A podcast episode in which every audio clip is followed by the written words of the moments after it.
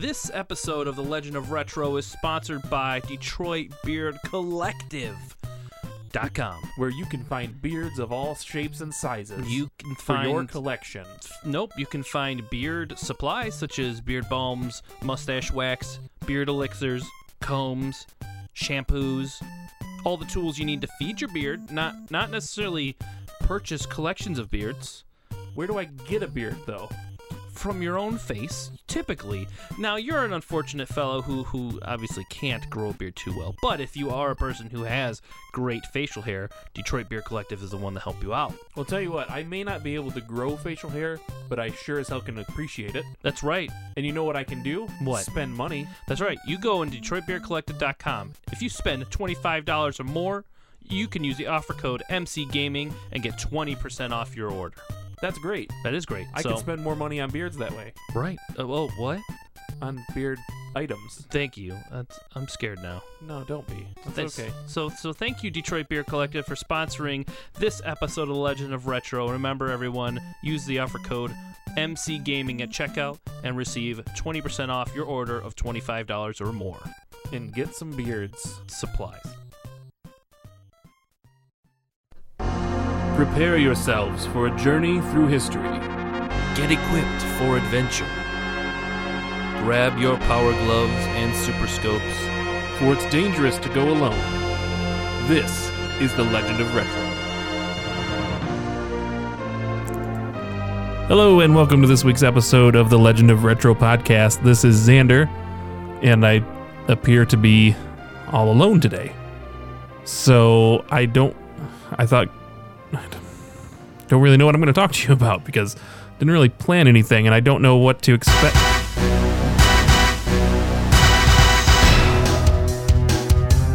The name's WK. Craig WK. What? How did you do this? Don't ask questions. Are you gonna? What's that gun for? Don't ask questions, Xander. All right. So, gonna ask what game we were gonna talk about, but I. Well, I'll give you a hint. This ga- gun might look like a Walther PPK, but it's actually a PP7. Okay. You're gonna shoot me with your PP. Yes. I don't think I like this game. Really, I enjoy it. All right. We're talking about The Legend of Retro and GoldenEye 007 for the Nintendo 64. Mm-hmm. And we're gonna keep the music going because why not? So, GoldenEye 007 was, of course, made by Rare, Yes. you know, during their golden years. And so it's a first person shooter that was released in uh, August the 25th of 1997. And it really revolutionized console shooters. Yes. You know, it I mean, this is the game that made people realize, "Oh, you you can play first-person shooters on a console." You know, and it's mostly because of the fact that the multiplayer was such a smashing hit and it was added in as an afterthought. Mm-hmm. You know, it was just thrown in at the last minute and they it, it revolutionized, you know, the the you know, the gaming world, I think. Now you were a James. You've been a James Bond fan for as long as you can remember, right? Yeah, yeah, I I, I- I'm a I huge wasn't. fan. Yeah. I, I. I mean, there's still a ton of the movies I've not seen. Yeah, uh, In fact, no- I hadn't seen a James Bond movie until Goldeneye came out, and it inspired me to want to watch Goldeneye and you know Mm-hmm. all that. But like, I was never a huge James Bond fan, so when the game came out, I didn't think anything of it. Uh, and I don't remember where I played it first, but obviously the, might the have multi- my place. I don't know. No, because I it would have been. I know I had it before before you and I started hanging out Oh, okay, yeah. Then then you would have because you decided to hold on, you know, to hoard your MP3s for some reason. But that's They were wave files, Xander. whatever. They're worth their weight in gold. So yeah, I think I played it uh, at a, a- another friend's house. One of my first friends from uh, um, middle school. I think he had it. Uh, Matt Rutkowski. okay, yeah. Um, and I think I just blown away by the multiplayer, and then just asked for it that year, and the rest is it. Like my brother and I would play it all the time. oh, so good. Uh, so yeah. What about how about you? When did you first play this? I got it when it like first came out. I, I'm pretty sure I I had either gotten it right when it came out or maybe on my birthday, which is a month later. It's in September. Yeah. Uh, you know, this game came out about a year after the Nintendo 64 came out, and I had gotten it right when it came out because once again, it ca- the Nintendo 64 came out around my birthday. It was in September, at the a little bit after my birthday, Yeah. and uh, so I first got this game just you know I had followed it in Nintendo Power uh, around that time. Me and my uh, best buddy Andy uh, got really into the James Bond movies, and so we got into these James Bond movies. This game came out, and it just fueled the fire. Yeah. and we really became huge fans of it. Uh, in fact, it's probably his favorite like movie series ever. Yeah. Uh, you know, I really enjoy the James Bond movies. There's definitely some movies that aren't as good in the James Bond series, which is kind of a shame. It's it's not something you can universally recommend to somebody. Yeah. But the movie Goldeneye, which this of course is based on, is probably one of the better ones. I think it's one of the more accessible James Bond movies. Yeah. It's uh uh you Mostly know- because like eh, I know for me, like seeing like, oh, this is that level. Oh, I remember yeah. going here. Yeah, and I think that helps a lot of people. I think especially gamers can really appreciate the movie GoldenEye because of this game. Now, the the general premise of GoldenEye and you know the game of course included is that James Bond is investigating the Janus criminal syndicate uh, which apparently is planning to hijack a satellite weapon to cause financial crisis. And then James Bond finds himself pitted against a former 00 agent that he once considered a friend, Alec Trevelyan. Yep. Good old Sean Bean. Oh yeah, Sean Bean. I don't know if this is the movie that started the fact that he was dying perpetually. Yeah. but uh, but yeah, It certainly didn't help. no, it certainly didn't. He had a pretty remarkable death in this movie too. Yeah, falling uh falling to his death, isn't it? Like Well, a- he didn't. He didn't die in the fall. What you have to you have to remind me. Spoiler, but the uh, entire uh, cradle satellite Oh, falls on yes, or the satellite right. dish falls on him after he's dropped. Yeah. He lived through the fall. He didn't live long after that. But uh so the the game itself though really follows the movie really well. It does add, you know, quite a bit to it because, Mm-hmm. you know, you, you can only do so much from just exactly what happens in the movie. Right. So a lot of things are expanded upon, you know, like when Bond's in the statue park. You know, he has to go through all these different enemies, meet, you know, Valentine. Normally this would have happened, you know, at different places in the movie and there's Yeah. not that many guards that he has to even deal with at all at the statue park you know, but they add in a lot of fun stuff. And uh, in fact, there's even a few bonus levels at the end of the game which use uh, different Bond movie Yeah. references. You know, you go to was Az- it uh, Living Daylights and Moonraker? Moonraker. Uh, you go to Az the Aztec. Uh, you go to the Aztec ruins, which has a, a secret underground base. Yeah. which is all based on Moonraker. The other one is actually not necessarily from uh, a particular Bond movie. It just uses the villain uh, Baron Samedi from uh, uh, Living Daylights, isn't it? not the Living Daylights. Baron Samedi is from You Only Live Twice. Oh, okay. No, no, not You Only Live Twice. What the heck am I talking about? Now I'm losing my mind. Don't tell me. I'm gonna look it up. you It's just uh Oh man. I, I can't believe I've I've had a brain fart. Andy's going to listen to this and totally hate me for this. Uh, it's the Paul McCartney song. Uh, uh, you told me not to say it. no, s- just say it. The Paul McCartney song is. The theme to this movie. Now you're gonna make me actually. It's also a that. Guns N' Roses song because they covered it. Oh, did they? Yes, they did. I'm I'm surprised you didn't know that. I didn't. No, I, I should have known it. yeah. Well, let's see. When you were young and your heart was an open book, Uh-huh. you used to say "Live and let live." You know you did. You know you did. You know you did. This ever-changing world makes you live in makes you live. Uh, uh, Break down and cry. try- break down and cry. Da-na-na. Fancy feast. It's cat food. Live and let die. Live and let die, of course. Sorry, I, I'm having a horrible brain fart. wow. You know, it was really bad. Even when I went through that song, I still it just wasn't thought coming. as soon as me. you were like, used to say live and let live, I thought for sure it would click in your brain. live like, and let die. No, Yeah. it didn't. It honestly didn't. I, I was just sitting there still scrambling to think about what it was. Uh, but I remembered the rest of the song. I don't know what my problem is. Uh, yeah, so uh, you fight Baron Samedi, who who's actually uh, that movie's uh, Live and Let Die is not a great movie by any stretch.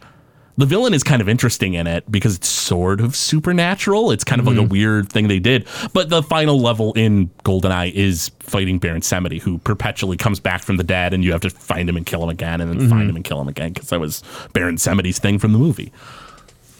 He was like a witch doctor. Yeah. But anyway, uh, so I played the game, Craig. fair enough. I didn't know if you saw that movie though. no, I haven't. I think honestly, I've seen all of the the Pierce Brosnan movies. GoldenEye's good. Goldeneye's good. The other's not as Uh, much. not so much, but they started to bring in John Cleese, which was nice. That's kind of cool. Who was R because Q died. Like, Yeah, well, got was sick or well, whatever. retiring and Retiring, then passed yeah. away. Yeah. uh, and then I saw uh, Casino Royale. Casino Royale might be the best Bond movie out there, and, it's And one of the newer ones. and I don't think I've seen any of the others.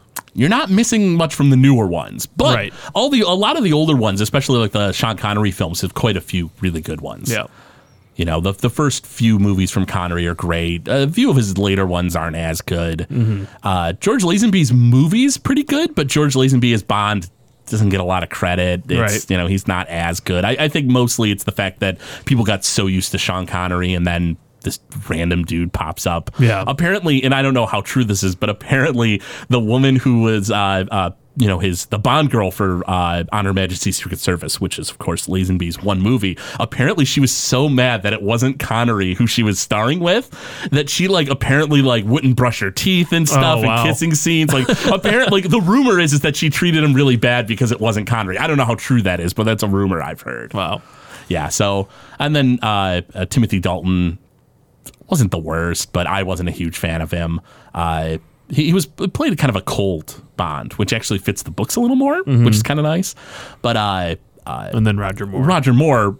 Is, they're also campy from Roger Moore for the most part, but in any event, uh, Goldeneye. GoldenEye, The video the game. video game, uh, is it, it was it's it, honestly it's really really good. Mm-hmm. It's it, it's funny because a lot of people will complain to me like when I tell them how great GoldenEye is, they'll say like, well, you know what, the controls they just don't hold up. They don't. But you know what, they're not that bad. They're not bad, but once you and I remember the first time I played Halo, getting used to the whole dual stick, Uh-huh. like aiming. I was like, this is really weird, but like now it's it's what the industry's based on. Yeah. um, and it works really well. So transferring back, you know, from that, it, it's it's really hard to do, and I think that's the hang up for a lot of people. Mm-hmm. Um, when GoldenEye and even Perfect Dark were remastered uh, for Xbox and so on and so forth, they went to the dual stick, and it was much more. Well, tolerable. GoldenEye didn't actually get a remaster. It didn't. I thought It had a remake. Re- uh, reload it. Yeah. yeah, it had a Reloaded. remake, but it wasn't the same game. Yeah. It, it, it- you know, it, it honestly, I didn't think it was very good. The the redone version, the re- Yeah. you know, the remake, uh, reloaded, if you will. Uh, but uh, but yeah, no, the Perfect Dark on on 360. You know, with the the dual control, it, it's great. Like it, Yeah. it definitely does improve the game. But I don't think that the C stick or C button, you know, uh, uh, combo wasn't terrible. that bad. No, No. for the time, it was great. And I'm sure know? if, if we were to if we were to hook up GoldenEye and start playing it now, we'd both be kind of rusty at it and eventually get used to it. But Funny story.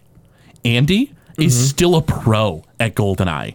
When we when I last played him, he destroyed me in tank to the point where we fought on a team together. He Yeah. forced us to be on a team and he beat us both. I was so mad. If Andy's listening to this right now, I hate you. Like really bad. I was very, very distraught by this. Yeah, because there was an episode of uh, Video Game Snobbery where you guys talked about it. Mm-hmm. Yep. Yeah. Uh-huh. I, I wasn't a fan. Good job, Andy. But in any event, I will say that uh, uh, Andy and I did play this game so much together. And uh, as a, a, a funny side note, like there was certain things we would do in the game that just like you know I don't know we we just got into these weird habits. For one, is that I always played Bond and he always played Trevelyan. You know, and every every time we fought, uh, you know, we played against each other because you couldn't do really you know teams really in GoldenEye. It was just the fact that you well actually no, I think you could. Yeah, I think there were. You were. could set up team matches in that, but I was going to uh, say uh, you couldn't really like turn on computer opponents like in Perfect Dark, Right. Which is eventually what Andy and I would switch over to. But what we did do is we would play certain levels over and over again. Well, I say over and over again, like we would stop them, but like we would play the runway. If you remember that Yeah. level, it's it's basically you you're escaping the facility. I remember the, probably the first like six levels really well, and then everything else is a blur. Okay. Just because I didn't really go through as Yeah. as often. Because I mean, honestly, I played through to unlock different characters. Um, I think there was an unlock. No, it was different uh, cheats you had. Yeah, yeah. so I played these levels to get through those cheats. Um, and most of my time was played multiplayer. Yeah. Now, uh, in the runway level, you you escape the facility, which Yep. you've blown up. Yep. And you need to escape to the the plane that's at the end of this runway. Yeah. Now, in the movie, it's quite a bit more dramatic, of Yeah, course. busts out in a tank. oh yeah, yeah. But uh, so the uh, the really cool thing about this particular level in the game, though, is the fact that the enemies, it's a fairly small area, really, and the enemies are always perpetually respawning. So what we would do is we would get our cheats on, mm-hmm. like the all weapons and stuff. Not necessarily even invincibility. Sometimes we would, but not always. And we would just run around this level, blowing everybody to Kingdom Come. And of, of what we, what my favorite thing to do is, is you turn on the tank. You don't get in a tank. You, when you have all guns on and infinite ammo, you have the tank Yeah. cannon, and it's almost as if Bond is like throwing his hand out and a giant cannon shell is like flying across and blowing things up. And so I would just run around in circles, pretty much just killing people over and over again, which is kind of scary, but it mm-hmm. was so much fun. Yeah. We would do that a lot. I remember speed running the uh, the first level over and over again, trying to get that whatever that uh, cheat was. In that Oh yeah, the the dam. yeah, That was a re- that's actually a really awesome first level. Yeah. Uh, now on the the quickest or the easiest, I should say, difficulty because there's uh, there's agent, there's secret agent, and then double O agent, which is Yeah. the highest you know difficulty, of course. On regular agent, you just get to the you know part in the movie at the dam and you jump off. But in double agent mode, you have to go through the different rooms. You have to unlock these different things. yeah, there's a lot more to it, which is a really neat feature for the game that they, you know, they have a really simplified version of the game, the regular agent mode, yeah, but you can play through on double O and there's tons more stuff. It's way yeah. harder, way more. you know. Yeah, you take more damage. There are more objectives. Yeah, it's they they did a really good job with expanding on the source material, Yeah. which is I think something that a lot of licensed video games based on movies just it falls Yeah. so short. You know, they're either way off base or they're way too like the Yeah, movie. You and know, it's and it seems like they all kind of took a turn for the worse after GoldenEye. Like I can't think of too many good like movie licensed games after GoldenEye. Even the follow up James Bond games weren't as good. They, they had their their They had moments. their moments. They had their. I, I will say that. Uh, uh, Was it Tomorrow Never Dies? That was the second one. that was yeah. Uh, Tomorrow Never Dies was after uh, Golden Eye, The world is not enough, and then Die Another Day. and then die another day. Yeah.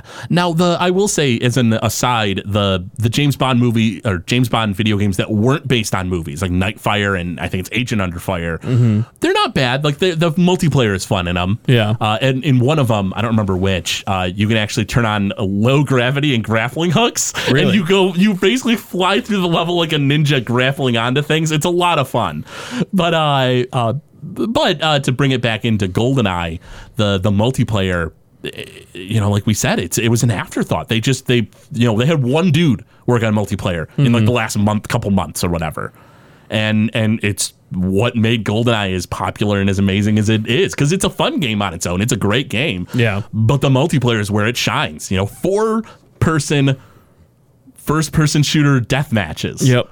That's great. I I don't know about you, but I almost always turned on. Uh, you only live, or what? What do they call the version where it was just like one shot? Golden kills? Gun. No, it wasn't Golden Gun. There was a there was a mode, or maybe it was just a setting. Well, there it, they might have. I don't remember there what was they the gun. called That, it. there was a gun that just straight up killed you, and that was Golden Golden Gun, Gun. yeah. But The- there was also a setting. Uh, I think it was like True Agent or something like that, or maybe it just straight up was one shot, one kill. I well, don't there know. is. I mean, the movie is called "You Only Live Twice," but maybe it was reference to that. Now I don't remember. I don't. Yeah, there was some setting where just uh, you got shot once and you were dead, Yeah. and that that was how my brother and I always played. That's honestly, that's. Uh, uh, uh, I, I wouldn't say all the time we played. realism, like if you got shot, you're pretty much dead. You can't just take a whole bunch of shots and still live. That's that's garbage. and then we went on to play the Halo games. Yep. And every other game since where you recharge health like it's nothing. Mm-hmm. Now, I will say in GoldenEye's defense, uh, you know, you can get body armor, of course, that Yeah. boosts your health, but your actual health never comes back. yeah, It doesn't recharge, which is pretty cool. I think that's a nice feature. I think it balances it out too. So even if you want to cry realism, yeah, even the regular mode, I mean, you know, yeah, there's body armor, but you know, it's not so bad. It's Yeah. it's fairly realistic. You know, you're you're not recharged health. I always loved the actual like faces that they had on the characters and trying to get those characters uh like in multiplayer like choosing the random guard or whatever like I need guard A or guard B because it's got the weird face that I like. Well, I, I don't know if if you you might have been able to do that in GoldenEye. I always chose Bond, so I'm not as familiar with that. But uh, I In- I know in Perfect Dark, you can change the yeah, head and you the can change bodies. the head and the body. and my brother and I would always have like we because you could then like change like meat sims or you could get like Oh, like so deadly great. crazy sims or like so we would always Dark ha- sims. yeah dark sims we would always have like a bunch of meat sims run around and then one like whatever the hardest if it was dark, Dark sim. sim. we had one dark sim and it was there were two female characters in the game uh, one that wore a blue dress and one that wore a red dress and the red dress was shorter so we would give the red dress this old regis philbin looking face and he was the dark sim and we're like oh god he's coming so it was Regis Velvet in a dress trying Yes. to kill you. Yep. That's great. Now, uh, uh, and aside for GoldenEye, uh, they actually had pro- originally programmed in apparently the uh, all the different bonds. So you of course had Pierce Brosnan, whose likeness of course was Yeah. blended to the game, but uh, uh, the different dinner jackets. Uh, that they eventually put into Perfect Dark were a reference to all the different bonds that they had Yeah. in GoldenEye that they originally had planned because they had, you know, uh, uh, Sean Connery, Roger Moore, you know, George Lazenby, Timothy Dalton, all in, and I thought that was pretty cool. They of course had to remove it due to licensing, of course, Right. but uh, you know when they had first played around with the multiplayer, they they had all the different bonds you could choose, which is pretty cool. what cheats did you play with Now, a lot of the times, if I was like trying to like actually play through the game seriously, I would probably not have cheats on. But I will say, uh, the game becomes a lot more fun with unlimited ammo and all weapons because you can do the ri- most Oh, yeah. ridiculous things. Heck, you can if you have also invincibility, you can throw a uh, one of those plastic explosives. They automatically blow up the whole level. So essentially, the way the game works is the explosions follow Bond. They don't actually kill everyone in the level instantly because they've not been like generated or whatever. Mm-hmm. So what you do is you throw a plastique, the plastic explosives, blow it up. Explosions start going around Bond, and he can just traipse through the level with explosions surrounding him, and you just go through the level. Of course, a lot of levels, if you blow up like computer terminals, which they will, you don't you can't complete the you know the level or whatever Yeah. but there's a lot of fun to be had in blowing up levels and just wandering around in them Yeah, I always like to play with uh, Donkey Kong mode on or DK mode. oh yeah with the giant heads and Super arms. arms, and the gigantic heads made getting headshots extremely easy. very easy uh, there's like I think paintball mode. Yep, You paintball. know, uh, there there's a lot of fun cheats. Uh, you know, in in the game. You know, of course, you know, unlimited ammo, invincibility, all that stuff's the ba- you know, My- the basics. But when we would play multiplayer, uh, my brother would always take Odd Job. because he was smaller, Yep, Harder to would- hit. and he would always get the club. And so he would just constantly, like, every time he'd kill me, he'd go, ha ha, odd job with Klobb. uh, the club is honestly like the worst gun in that yeah, game. the good old Ken Lobb. Oh yeah, it's it's supposed to be the the spider, if I remember correctly. In other versions, it was the the gun was called the spider, but they called that one the Klobb. Like even in the instruction manual, it's referred to as the spider. Oh, it might be. Uh, and then in the game, they like they just changed it to to reference Ken Lobb, who worked for Nintendo at the time, or maybe Rare. I don't recall which. But they named the gun after him, which is why that gun is called the Oh. KLOBB. I and, didn't uh, know and that. then even in uh, in Perfect Dark, it was like the KLO one three one three. Because they couldn't call it the Klobb, it was still just a, a nod to that gun because it was basically the exact same gun. Well, the the gun really exists. You know, all the guns in that. Well, not all, but almost Yeah, I don't think all. I don't think there's actually a Klobb gun, but that gun, whatever it was designed to be, Well, the the it's not called the Klobb in real life, but that gun really exists. No, that's what I'm yeah, saying. Yeah, yeah, yeah. Uh, all the guns in that game had their names changed. So at the start of the episode, I referenced the PP9, but it's actually a Walther PPK in real life. Yeah. You know, so they've altered all the names of the guns. Of course, you know, Raker lasers don't really exist. You know, the, the stuff Sure that they and, do. and rocket launchers are just rocket launchers, you know, but all the the guns that are, you know, like the uh uh, you know, it's a KF7 Soviet, you know, is, uh, you know, uh, the the what it's called in the game. You know, things like that. Yeah, so during the development, the the Klobb was called the Scorpion VZ slash six one after its real world co- counterpart, uh, presumably changed for legal reasons. The weapon was renamed the Spider S P Y D E R after the weapons changed to the fictional names, but had to be changed for legal reasons again. The name Klobb was honored or chosen to honor Ken Lobb for his help during the development of the game. Game's menu was printed before the name change took place, and the wrong name was used. Oh, interesting. Lobb is known as, as a boisterous, opinionated man, and many believe the gun's inaccuracy and effectiveness is uh, part of the reason he had, he got the honor of having the gun named after him. That's funny. Yeah, the that gun in that game is really bad. It's always inaccurate. It's so bad. yeah, Ken Lobb, uh, let's see, worked uh, formerly employed by uh, yeah Nintendo of America. Yeah. Oh, okay. Currently employed with uh, Microsoft Studios as a creative director. Oh, well be danged. Best known as the designer of the Killer Instinct series. Wow, good on him. Yep. Uh, as a, a, a nice little note for when it comes to talking about the development of the game, uh, it was developed by like 10 people, and that's it. Really? And eight of them never touched a video game, like, like developed a video game. Wow. Two of them were experienced in video game development. And, and that was it. And these guys ended up making one of the most important licensed games of all time. Yeah. The the t- uh, I don't know if this particular team, but I mean, Rare at that time was just churning out Oh, greats. It was their golden years. You know, they had Donkey Kong Country series. Banjo Kazooie, Fur Instinct. Killer Instinct. Oh yeah, they they were doing so much great stuff. Uh, Jet Force Gemini. They Eh. well, okay, they weren't all great, but they you know they were just huge. Yeah, Rare was a force to be reckoned with in the in the late '90s. And then they left Nintendo. Yep.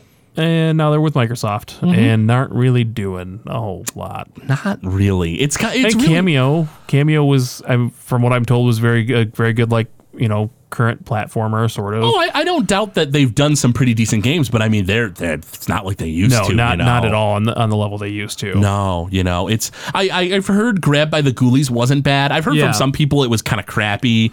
I think depending on who you ask, Grabbed by the Ghoulies was a lot of fun, or wasn't. I remember I always wanted to play it because it was a rare game, but I I didn't have an Xbox for a very long time, and by the time I could, you couldn't find it on the shelf anymore, and I wasn't Right. really that concerned to track it down. Right. Yeah, the uh, you know, Rare was just I mean, they were just titans at the time, you know. And and I think GoldenEye is is probably one of the highest points for them. I think the highest point was probably Banjo-Kazooie. That's everyone's like favorite game from Rare. Really, over Donkey Kong Country, you think? Well, I I think when it comes to a lot of people out there, I think they do really love Banjo Kazooie that much. I prefer Donkey Kong Country Yeah. myself. I I um I never really got into Banjo Kazooie until it was re-released on the Xbox 360, and I enjoyed the game. But I remember it came out around a time that I started to think like, ah, these are kids' games, like like an idiot because I missed out on a ton of stuff. Um, like Pokemon Gold and Silver, I never played until Heart Gold Soul Silver because like I'm too old for Pokemon. Fool. I, I know, right? I remember Ho-Oh coming out and Ho-Oh? like and Ho-Oh just being like a great joke between you and I. And I remember walking to FYE in the friggin' cold to get your copy, Yep. and then going back to your house and you played that while I played uh, Majora's Mask. I made the better choice. You certainly in did, that decision. especially because I was playing the friggin' Water Temple at that time. Oh. But yeah, so I just I you know there was just certain games where I was like, uh, no, I'm not going to do that. I'm I'm kind of like a really smart gamer, and I'm only going to play the really good games. And like I avoided AAA titles for a long time, and then I was and then I like I think Assassin's Creed was one of the first games. I was like, this has got some you know got a lot of of press. I'll check it out, and I really enjoyed it. And I was like, I've been missing out. Like, what am I doing? Only playing these weird like side games. Yeah, no, it's it's it is. I, I think that's kind of funny that you mentioned that. That I didn't even dawn on me that you never really played. You like you stopped playing Pokemon for a while. You know that it was mm-hmm. like too that it was like too much for kids or whatever. You know. Yeah. I I think that's pretty funny. Yep. Also, I do remember that walk to FYE to get my copy of the game because I distinctly remember us just in the and it was in the snow, It right? was in the snow. It was it was cold. It was it was November. and I just remember us both going "oh" like over and over again. Yeah, Thinking it was anytime just something funniest thing. frightening would happen, we just go "oh" because it just was the dumbest name. But then it, for a long time, that was just our uh-oh. Uh-huh. Like, oh, that's no good." and I think while we were walking Uh-huh. in the snow uh, was when we started doing uh, Ice Cap Zone, I, I think you're right because we had already done uh, the Magitek Magitek Factory. Yep. Uh, so Craig and I, being the nerds that we are, when we would take these long walks, Because for whatever reason, we didn't ride bikes. Uh, who needed yeah, I, bikes? I didn't uh, like when I was a kid. I had a bike and stuff, but after I like became a teenager and I like grown some more, you know, I just I don't know. I didn't get another bike, and I guess I was just devoting my money to video games and not Yeah. being outdoors. Probably the wiser choice. Probably. Um, but yeah, we would just like do these acapella versions of these songs, and one of us would start it up, and the other would join in, and we're not going to trouble you with it now. But uh, maybe at the end of the maybe, episode. maybe who knows? it'll probably break into one of these episodes if we ever do a Final Fantasy VI episode or talk about Sonic Three. It's it's bound to come. Oh yeah, there we go. So yeah, there's, there's a lot of old gaming things with us, mostly around music, which is pretty awesome. But Yeah, I think so. anyway, GoldenEye. Yeah, GoldenEye. now it's. Uh, I'm glad you did bring up music for GoldenEye because uh, I, I think it gets overlooked. I, I really think it has a great soundtrack. I think the music's very fitting. They do a lot of uh, James Bond esque music. You know, I, I don't think a lot of the music from the game was in the movie, probably due to like licensing and stuff. But uh, you know, the the main theme is like the James. You know, for GoldenEye is like Yeah. the, the typical That's James what we Bond opened the episode with. Uh, you know, otherwise though, I uh, the music was done by Graeme Norgate, Grant Kirkhope, and Robin Beanland. Uh, and they worked on a whole bunch of rare games in that era. Uh, they uh, they did like you know Killer Instinct. They did you know a whole bunch of music from. Ah, thank you. Uh, they did a whole lot of music from that era, and the the music is just the tone is so fitting for like a spy game and Yeah. like you know and the cool thing too is that a lot of the stages maybe even all of them have like suspenseful versions so it's like the same Oh, yeah. song but like faster pace when you know crap's hitting the fan you know and so the all in all the music's just really really cool and well done and very the tone really sets the stage you know i think my personal favorites are the uh uh, the elevator theme I think is always really fun. Oh yeah, just the the very simple James Bond Uh-huh. theme, but just like elevator Yep. tones. Uh, yeah, it, I think that's great. Uh, and then otherwise, my probably my personal favorite is the Cradle, the final battle. You know, the song. Right. I'm seeing if I can find that. Uh, satellite control bunker. Escape elevator, subterranean caverns, antenna cradle. Here we go. Oh, it's so good. This is the final battle with Alec Trevelyan, who's in a last ditch effort trying to activate the, you know, the GoldenEye satellite. Which, uh, as an aside, uh, is actually, even though uh, GoldenEye is the first Bond movie that wasn't based on one of Ian Fleming's novels, but GoldenEye is a reference to Ian Fleming himself. It's the name of his estate in Jamaica, which is also based on the name of an old operation he did in the war uh, when he was in uh, uh, British intelligence. It was Operation Goldeneye, and then he eventually named his estate after it. Oh, and wow. that's what this the the uh, novel that Goldeneye is based on, and the movie, you know, of course, and the game. Interesting. Yep. Uh, Andy actually went to uh, that when he was on vacation uh, a few years ago. He visited uh, the Goldeneye estate. Apparently, it's gorgeous. I bet. Go figure. In the Bahamas. I don't think I've. It's been so long since I've heard this. Yeah, this is this is my favorite theme by far in the game. It might also be the the emotion behind it, you know, the fact Yeah. that it's Bond versus Trevelyan, who it's funny, a lot of Bond's villains I enjoy because I'm, you know, always such a fan of villains. And Trevelyan is is kind of a rare villain because there's really not many other Bond movies where there's a, a rival agent, like you know somebody who was once a double O agent who's his enemy, and Yeah. it's kind of something you think would. I don't know, be done more often. It's kind of a cliche, but you think it would have been done more. And in fact, up until GoldenEye, it had never been done once before. And it's not really been done since, has it? Mm, It has once. Oh. but it wasn't that well done. don't- But you know, whatever. I don't know. Skyfall. Oh, okay. Yeah, yeah. Whatever. You're not missing much. Yeah. Skyfall is basically James Bond coupled with The Dark Knight and Home Alone. Home Alone, you say? The Wet Alone. Bandits are there? They might as well be. but uh, I I I really really enjoy the Bond movies, and honestly, I, I could I could just you know babble quite a bit about just the movies in general. Right. But we'll spare you all that. Unless, unless you guys, nah, never mind. You don't want to hear about it. No. But, uh, I don't even know what you're talking about, but probably not. but, uh, no, I, uh, aside from the, uh, well, actually, here's a question for you, Xander. Yeah. Uh, what was your favorite gun to get in GoldenEye? Um, I always would run for an RPG or RPC 90. R- RCP 90 was great. RCP 90. yeah, R- thank you. RC- RCP 90? Yeah, I think that's RCP, right, yeah. That, that's honestly probably about the best gun in the game because it's just so powerful. Yeah. It just it just shoots the the firing rate is so ridiculously immense. Yeah. It just does so much damage. Either that or the or the silenced uh, PPK or whatever. PP7. PP7, sorry. No, no, I know what you mean. Yeah, the the silence PP7 is is is a lot of fun, especially in the levels because it works, you know, like a movie silence gun would, Yeah. where nobody could hear it. Nobody hears even though in real life that doesn't really work quite that Yeah. quietly. But in any event, uh, yeah, that's a ton of fun. In fact, uh, uh, a couple side notes. Apparently, the way the game works is if you fire a gun that's not silenced, people in a uh, enemies in a certain radius around you will be able to hear it, and they can you know go, to you know attack you. If you don't shoot again though, like if you hide or run away or whatever, they'll stop. They they don't find you or whatever. Now, if you continually shoot, the radius keeps getting bigger and Yeah. bigger you know, to, to alert more and more enemies. Uh, and then the other thing too that I thought was kind of interesting is that uh, in order to uh, boost the amount of like you know stealth that you can do in the game, they made it so that you can look through windows and enemies. They don't. They can't see you. The game itself is programmed so that they cannot look through windows. The enemies, like you can.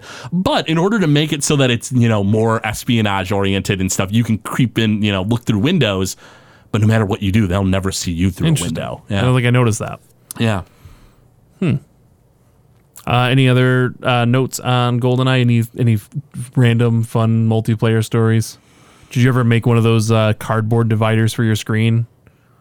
No, we never did that, but there was always the standing rule that you're not allowed to look at the other person's screen. Right. We would usually turn off radar. You know, we, we would normally do everything we could in order to make sure that you didn't, you know, look at the screen. And in fact, it uh, it was always kind of funny because, you know, I know Andy and I, uh, back in the day, you know, he's still really good at the game back in the day i was pretty good and so usually we would take a lot of pride in the fact that other people we would fight in the game or you know have shootouts with i guess not quite a Right. fight but uh eh, we would take pride in the fact that you know they were a, a you know they would be a screen watcher Right. but you weren't. But you were still good enough that even though you weren't paying attention to their screen, you were still winning. You know, so there's there's a lot of weird pride associated with the game and being good at it. In fact, in that time, I think there's a lot of schoolyard cred that went Right. along with the fact that it's like, oh, you got this cheat unlocked, or oh, you can beat this level, or oh, you you know, you you beat you know so and so in this game. Oh, I heard he's one of the best in the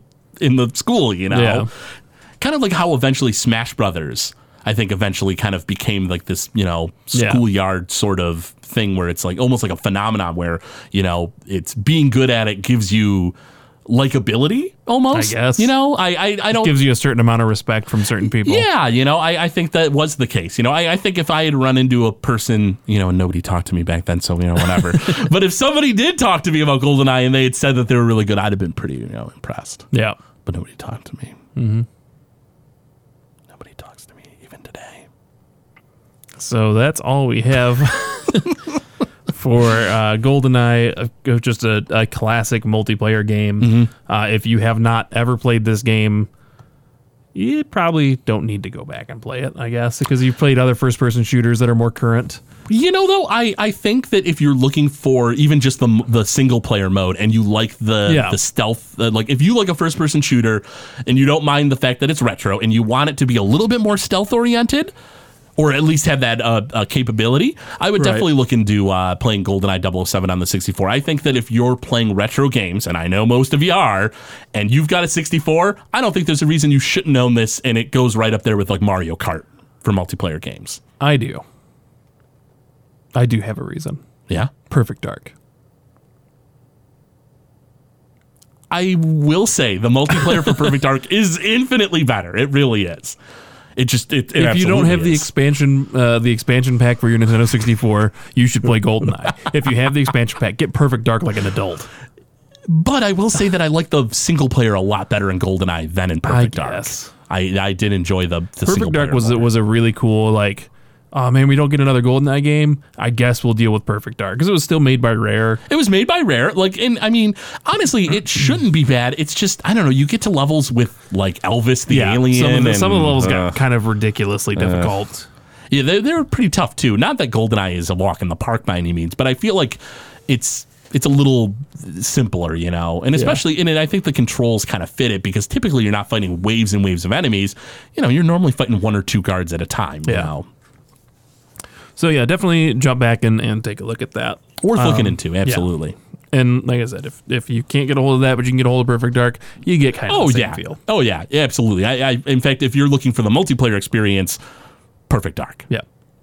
Uh, so that's gonna wrap up uh, Perfect Dark slash Goldeneye. Oh, we'll get back to Perfect Dark someday. It's just starting to get sleepy in here. I'm sorry.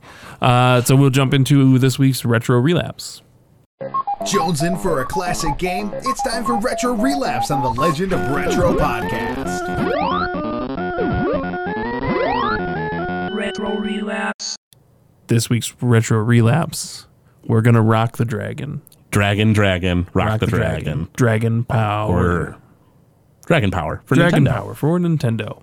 Uh, this is obviously a Dragon Ball game, Oh, it's very, entirely very obvious. based on Akira Toriyama's original Dragon Ball seri- series. And now this, of course, came out way before we were seeing anything in you know about Dragon Ball or Dragon Ball Z. Because uh, I could be crazy, but I think Dragon Ball Z started first in America. I think it was brought over off the bat, and then they eventually I don't know. brought over Dragon Ball. I could I, be crazy. I trust all anime things to you. Well, we'll go with what I have to say until I'm corrected later. This Yeah. is all off memory. But in any event, uh, Dragon Power is like a uh, an old Nintendo game.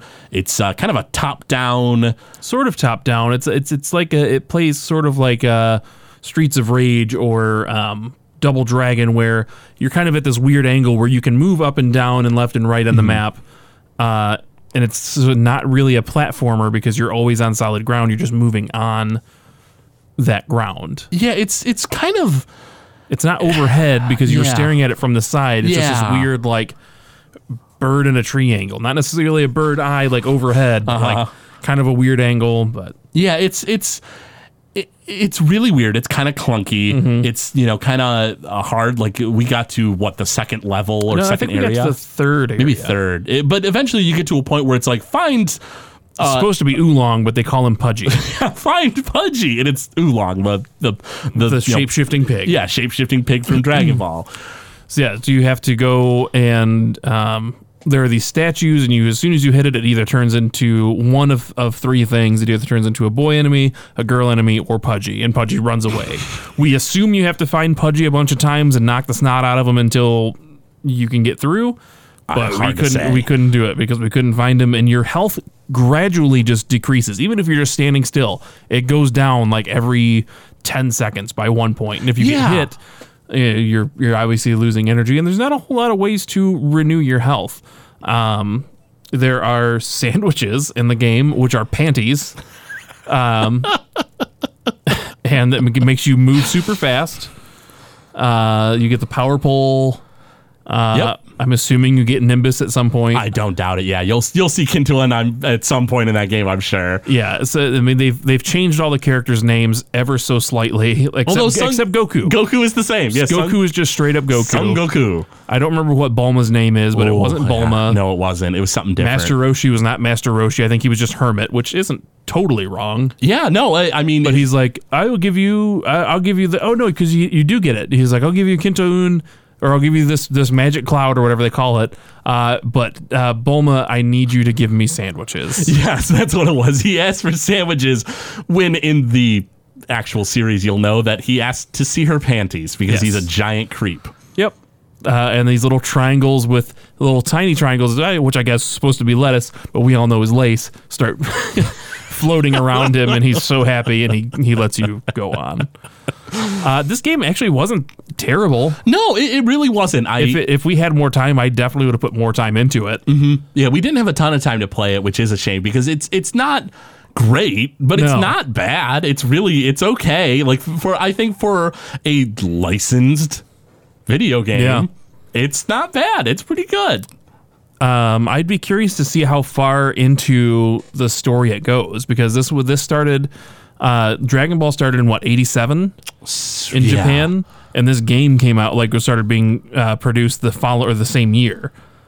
It probably ends with Pilaf, I would imagine. Yeah. the P. I would I would imagine it ends at the Pilaf saga. I, I mean, I think there's uh, especially for a game like this, like a beat 'em up kind of game. The Red Ribbon Army, Army saga would be great because it's you fighting soldiers and stuff. Like, Yeah. that would be so cool. But I don't know if they would have been that far along. I, it might even end with Yamcha. That oh, it could. I'm gonna look this up. Yeah, take a peek. Uh, uh, while, while you do that, I'll babble about uh, Dragon Ball. Uh, yeah, so the uh, the Red Ribbon Army saga, which I'm sure did not get to that point, uh, was great because there was tons and tons of fighting and tons of enemies and you know random soldiers he Goku went up against. And even in the the series, he was mostly alone for that saga, so it makes sense that he doesn't have his friends following around.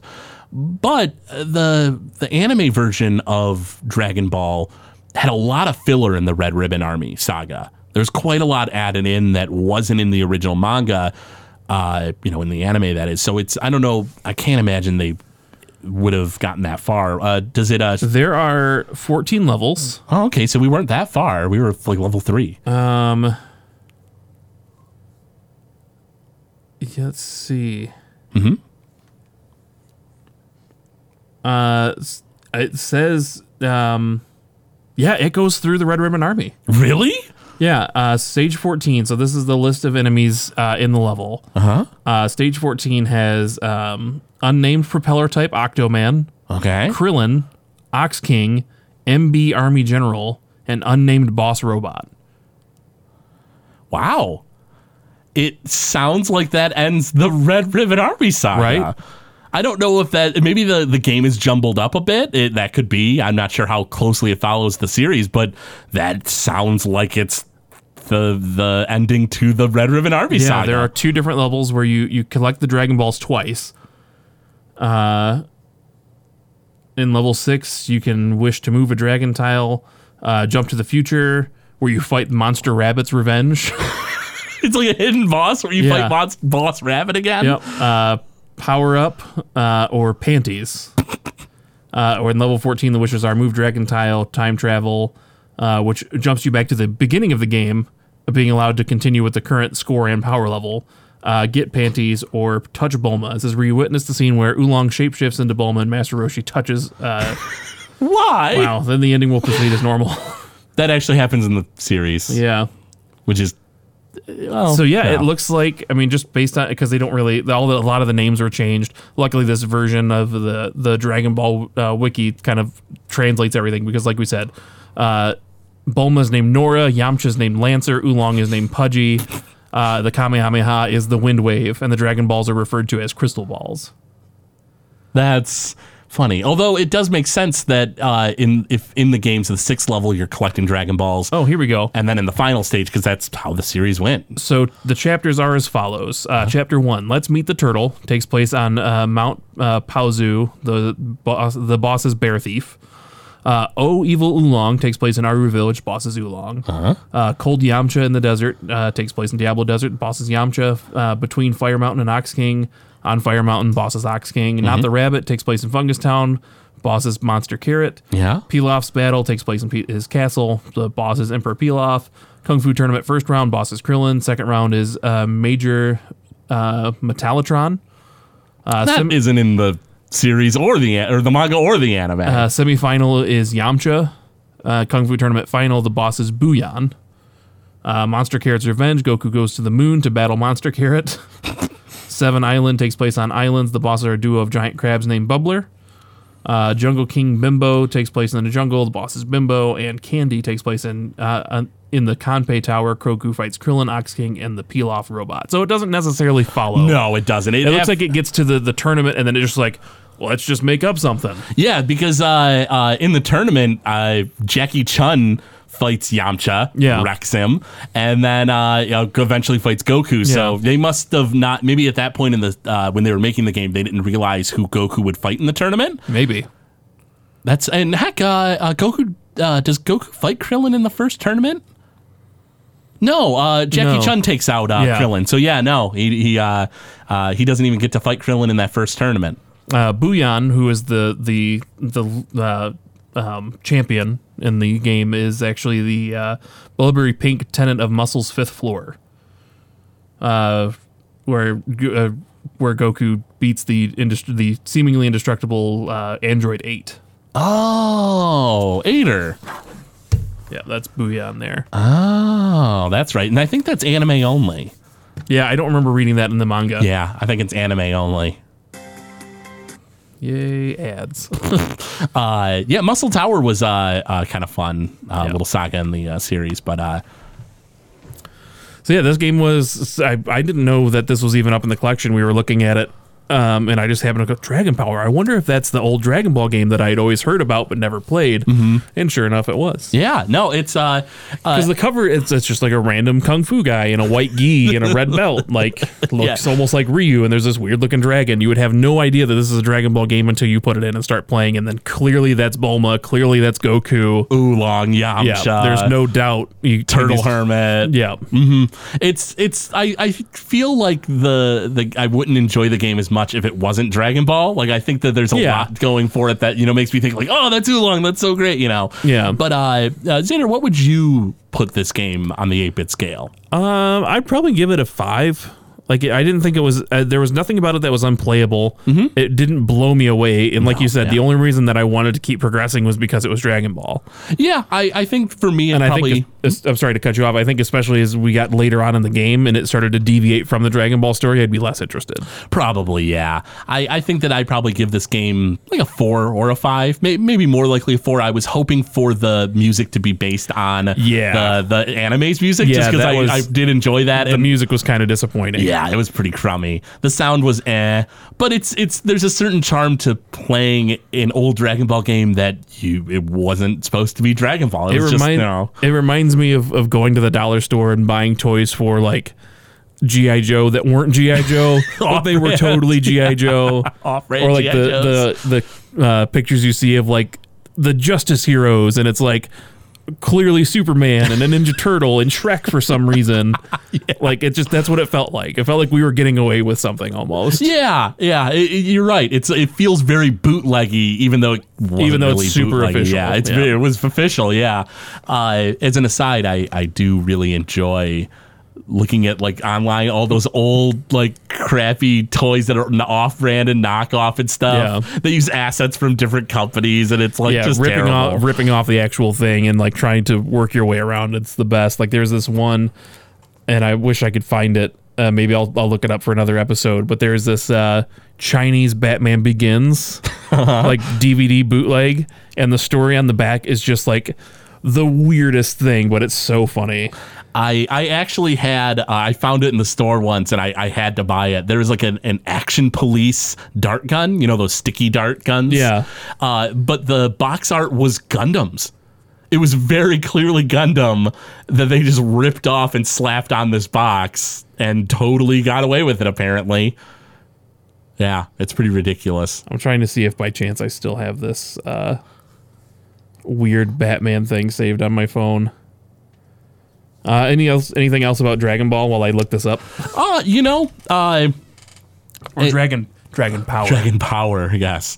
Uh, you know, I don't have a whole lot to say about the game itself, but uh, for our fans that were fans of, uh, you know, the original Dragon Ball and Dragon Ball Z, and even now Dragon Ball Super, you know, which is the new series that's out. And I guess if you're a weirdo and you like GT, uh, you know, you you should definitely look into this game if you're into retro games. I don't know if it's worth a lot. Like if it's expensive, I wouldn't buy it, but uh, you know, give it a give it a play. And uh, for that matter, you know, if you have the time, you know, give Dragon Ball Z abridged a listen because it's the you know big fans of the show you know, uh, uh, dubbing over Dragon Ball, shortening it and making fun of it, and also giving it a lot of love. You know, they, they give it a lot of attention. So if you're if you're a fan of the the series and you know you've you've read the manga, you've watched the anime, you've seen the subpar movies, you know, give uh, give this game a try. And if you're looking for other mediums, then you know, Dragon Ball Z Abridged is definitely something to look into. Dragon Power can be picked up on eBay for as cheap as ten bucks. Would you pay Would you pay ten dollars for Dragon Power? I think I would.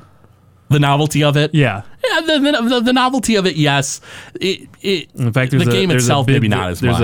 a, a, uh bid that's going on right now for The Legend of Kage and Dragon Power for 26 bucks. It's got a minute left. I kind of want to jump on there just because I've my, my brother's told me about The Legend of Kage and it's a game he wants us to talk about eventually, and I've never played it. Really? It's an old samurai game.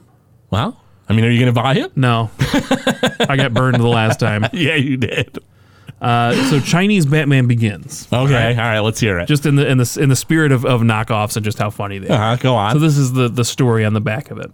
Uh, not only are there two different pictures of Christian Bale Batman, there's also an animated Batman on the back of this cover. uh, right. so Batman begins. When being a child, Bruce Wayne had witnessed with his own eyes the fact his parents of millionaire were killed cruelly, so affected his strong desire of revenge, his or revenging his parents.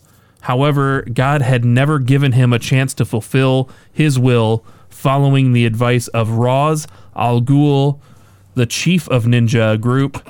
Bruce come to Getty, which was a corrupted city filled with various crime groups. Bruce found a basement under his villa in which the equipments turned him into another person. Spider Man. With his mask, Spider Man stroke all criminal activities and criminals everywhere, such as Tugon, the chief of mafia, Dr. Jackstraw, the abnormal drug trafficker, even a mysterious opponent's quite familiar with him. what? I love that What? Bruce Wayne became Spider Man. What? and took on Togon, the chief of mafia, and Dr. Jack Wow. Knockoffs are the best. Wow. Uh, let us know what your favorite crazy knockoffs are. Uh, that's definitely something we will hopefully never talk about. I don't know, man. I feel like Dr. Jack Straw is going to invade our D&D games eventually. You'll see. Dr. Jack Straw. Dr. Jackstraw. Uh, so that does it for our retro relapse this week. Um, like we said, you can get Dragon Power for as cheap as 10 bucks and if you are a Dragon Ball fan at all, give it a shot. 10 bucks, what's going to hurt? It's not at all. Not at all. Uh, so that will lead us into our RPG protagonist battle for this week. Yep. And I will let you go first. Because I'm down to a character who could definitely win and one who definitely isn't. All right. In that case, I'm going to go with uh, Lucia Okay. from Lunar 2. okay. Lucia's the main uh, female character, yes? Yep. Uh, she is uh, uh, appears mysteriously in front of. Oh, is it Hiro? Is that his name? Yeah. Yeah, Hiro from Lunar Hero 2. and uh, Ruby. Yeah, uh, Hiro and Ruby. Uh, I don't remember a ton about this game in all honesty. It's been a long time since I've played it, which is a shame because it's a really good RPG. Yeah. Uh, Lunar 2 Eternal Blue was a, was it originally Sega Saturn and then came Yeah, to Sega- uh, Sega CD. Sega CD and then came to PlayStation. Uh, basically, it's uh, set uh, uh, quite a long time after the first Lunar game and you play Hiro and he gets wrapped up in this adventure to fight this like ancient evil uh, zohar or is it. I believe. Zophar, yeah, and he meets Ronfar, uh, who you know who we've talked about on you know the uh, sh- show before. Previous episode, yeah. Previous, yeah. Uh, he uh, meets a, a whole cast of a bunch of different girls, and Lucia is the first one he meets. It's the the arguably like the main female lead. Even though the game is kind of interesting in the fact that whereas Lunar had like obvious couplings between the you know six characters, Yeah. you know that'll join you, and uh, you know there's other side characters as well, of course. But the main characters, there's obvious couplings. But in this game, it's more kind of like Tenchi Muyo, where it's like a harem style, where more the, like the girls have the potential to like your character. You know, it's which I thought was kind of an interesting uh, little touch. But Lucia is uh, uh, kind of interesting. She's the uh, she doesn't like have any memories, and you eventually find out that she's uh, like. Is it that she's like from the moon? I honestly don't remember. It's been so long. She's like from the moon, and she's like uh, uh like a, an agent of the goddess, you know, and uh, uh, who you know is of course Luna, you know, who you find you know find from the, the previous game or whatever. But uh, yeah, she was she was pretty cool. Uh, I I'm kind of surprised Chops chose her. You know, out of all the characters, I feel like uh, honestly, even though she's the main girl, I feel like some of the other girls were uh, maybe a little more interesting. You know, a little more quirky, kind of. Like Lemina is like super greedy. I remember uh, uh, there was a, a girl with green hair whose name I don't remember, who's like a uh, from a tribe of like uh, uh, nomads, I believe. Yeah, Lunar 2 is my weak point. I remember Silver Star Story much better than I do Same Eternal Blue. me, Yeah. Uh, but I, I remember it being a really good game, and there's a really uh, uh, awesome after game to Lunar 2 where essentially it's you getting Lucia back, you know, uh, which I think is really cool. You know, the, the end of the game isn't quite the end, you know, you get that uh, extra chance to, Yeah. you know, get the girl kind of. Uh, so, uh, but it's all, I also remember the after game being immensely difficult compared to the rest of the game. I believe it. But, uh, but yeah, that's uh, who I'm choosing. Who are you going with, uh, Xander? Uh, I'm going to go with a favorite from Final Fantasy IX, Quina Quen. Quina Quen. Yep. Quina's a pretty interesting one. Why don't you give us a rundown on Quina? So Quina is uh it's sort of an optional character. Kind of, yeah. Like you don't have to have her. Uh like so in the beginning of the game they have like a theme for each character. Like uh Vivi's just wondering like who am I and what am I doing here? Mm-hmm. Uh Quina's is indulgence and her quote is I do what I want. You have problem? Uh, so she's a she's a genderless uh, Ku or Q. I don't really know. It's just Q U. I- So we'll say Ku. Cool, yeah, Uh, sure. A tribe known for their strange eating habits, long tongues, and poor language skills. So, it's like, Quina just speaks broken English the entire time you're Mm-hmm. talking with him, her, Yo, uh, she, uh, S It. slash he. Like, she, he. yeah. Uh, yes, Queen is just an awesome, like, super comic relief character, just always doing dumb things and just always has this dumb look on its face. But I, this Queen is great. She's a, it's a blue mage. Oh, so you, yeah. you get your powers uh, by eating other enemies. Yep. Um, and she's just goofy. I love her. She's I him. actually, I was playing FF9 not too long ago, actually, and you know, just a little bit here and there. It's a game that I I have on, uh, you know, my PlayStation TV, and I, you know, I'll I'll pick it up maybe for a few hours here and there, level build a bit, you know, just whatever to kill some time. And Quina was in my team when I was playing last, and Quina leaves your party. Oh, every time. Like the that's the one. Uh, I'm sorry to, to cut you off. Um, yeah, so there's active time events in Final Fantasy IX, which we've talked about before. We did an entire episode on Final Fantasy IX. Every time you go into a city, instead of having your group follow you and everything happens, your brand, your team always splits off and does things. And for the most part, it's something to do with the story. Quina always just goes off and does like looks for food. Yeah, in fact, uh, when I was playing last, though, uh, she leaves your team to go fishing. Like she just leaves the party. Like you get a new party member, Yep. Eiko, and Quina leaves the team just so she she he can uh, fish. Yep. It's great. Yeah, Queen is great. Uh, it's super random, just dumb, strange character, which is just I love those characters. And a blue mage. Yep. They're all, blue mages are almost always my favorites in Final Fantasies. They're so much fun. Uh, using enemy skills is just really I don't know. There's something really I don't know. Feels really good to be using your own enemies' abilities against them. Yeah, there's uh there's a mini game throughout all the different maps. Every time you find a new marsh, you catch frogs, and if you catch Yeah. the, the most frogs, you uh, learn uh, an ability called Frog Drop, and based on how many frogs you caught, it does exponentially more damage. No, I forgot about that. so you can great. eventually have her with an attack that does nine thousand nine hundred ninety nine damage all the time. because you caught frogs. Yep.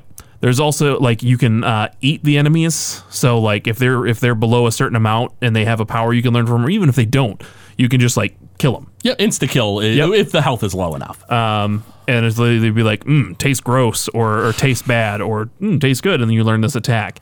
There's a spot early on, and I we, again we talked about this in the Final Fantasy IX episode, uh, where you can fight grand dragons uh, who fight with lightning, and if, so long as you have enough coral rings and you can you know keep people alive, if Quina can use uh, one of her attacks, it takes it down to just enough health to where it can be eaten, and you just get massive amounts of experience points, and you just like level yourself up like crazy. oh, that's a pretty slick trick. Yeah, and not not only that, but you're having uh, you have Steiner in your party at the time, um, and Steiner has an attack that gets strong. Or no, uh, I think Steiner has an attack that's stronger for how many battles you have him finish, or something like that. Oh, okay. Like there's certain. There, I remember my my ending party was Zidane. Uh, Freya, who had an attack for every dragon that you killed, she did exponentially more damage. So I kept fighting these grand dragons. Um, and the Quina and Steiner, who all had an attack that did 9,909 damage, which just wrecked the final boss. yeah, that final boss really gets wrecked quick. Yeah, but then you can also go f- try to fight Ozma, which will just destroy you. So, No, yeah, that'll happen. uh, so yeah, so Quina versus Lucia. yep. So Uh, this is our penultimate uh, round of the initial. We have one more after We have this? one more after this. Oh, nice. Yep, and then we'll we'll reorganize everything, and then we'll have the winners take on winners, and then we'll eventually see who uh, will be the winner of the Legend of Retro RPG protagonist battle as voted on by you guys and us. I hope it's Quina. I hope it's Quina. Quina's so good. uh, the glitch in our Discord has actually said uh, if if Geno doesn't win, this whole contest is rigged. That, I mean, He's not wrong. no, probably not, but Queen is pretty great. Yeah, I'd hate to see these two come together. I don't know who I'd vote for. That, that's tough. Yeah. That's a tough one. I really it's enjoy easy. It's easy right now because I just vote for my characters. No big deal. But when I have my characters versing my characters, it's going to be a much uh, A little tougher. a little bit harder. Yeah. Um, so yeah, uh, you can vote for this on our Facebook group page, uh, Legend of Retro on Facebook. Just send us a request to join the page. We'll let you in. We just make sure that there are no robots, um, and we post all sorts of fun gaming news there, uh, retro gaming news, and talk about the episodes. You can leave us feedback there. Uh, any questions you have for us, we'll try to answer them there as quickly as we can. Uh, but that's going to do it for this episode of the Legend of Retro podcast. Uh, this is Xander, And Craig WK. and we will catch you next time when the legend continues.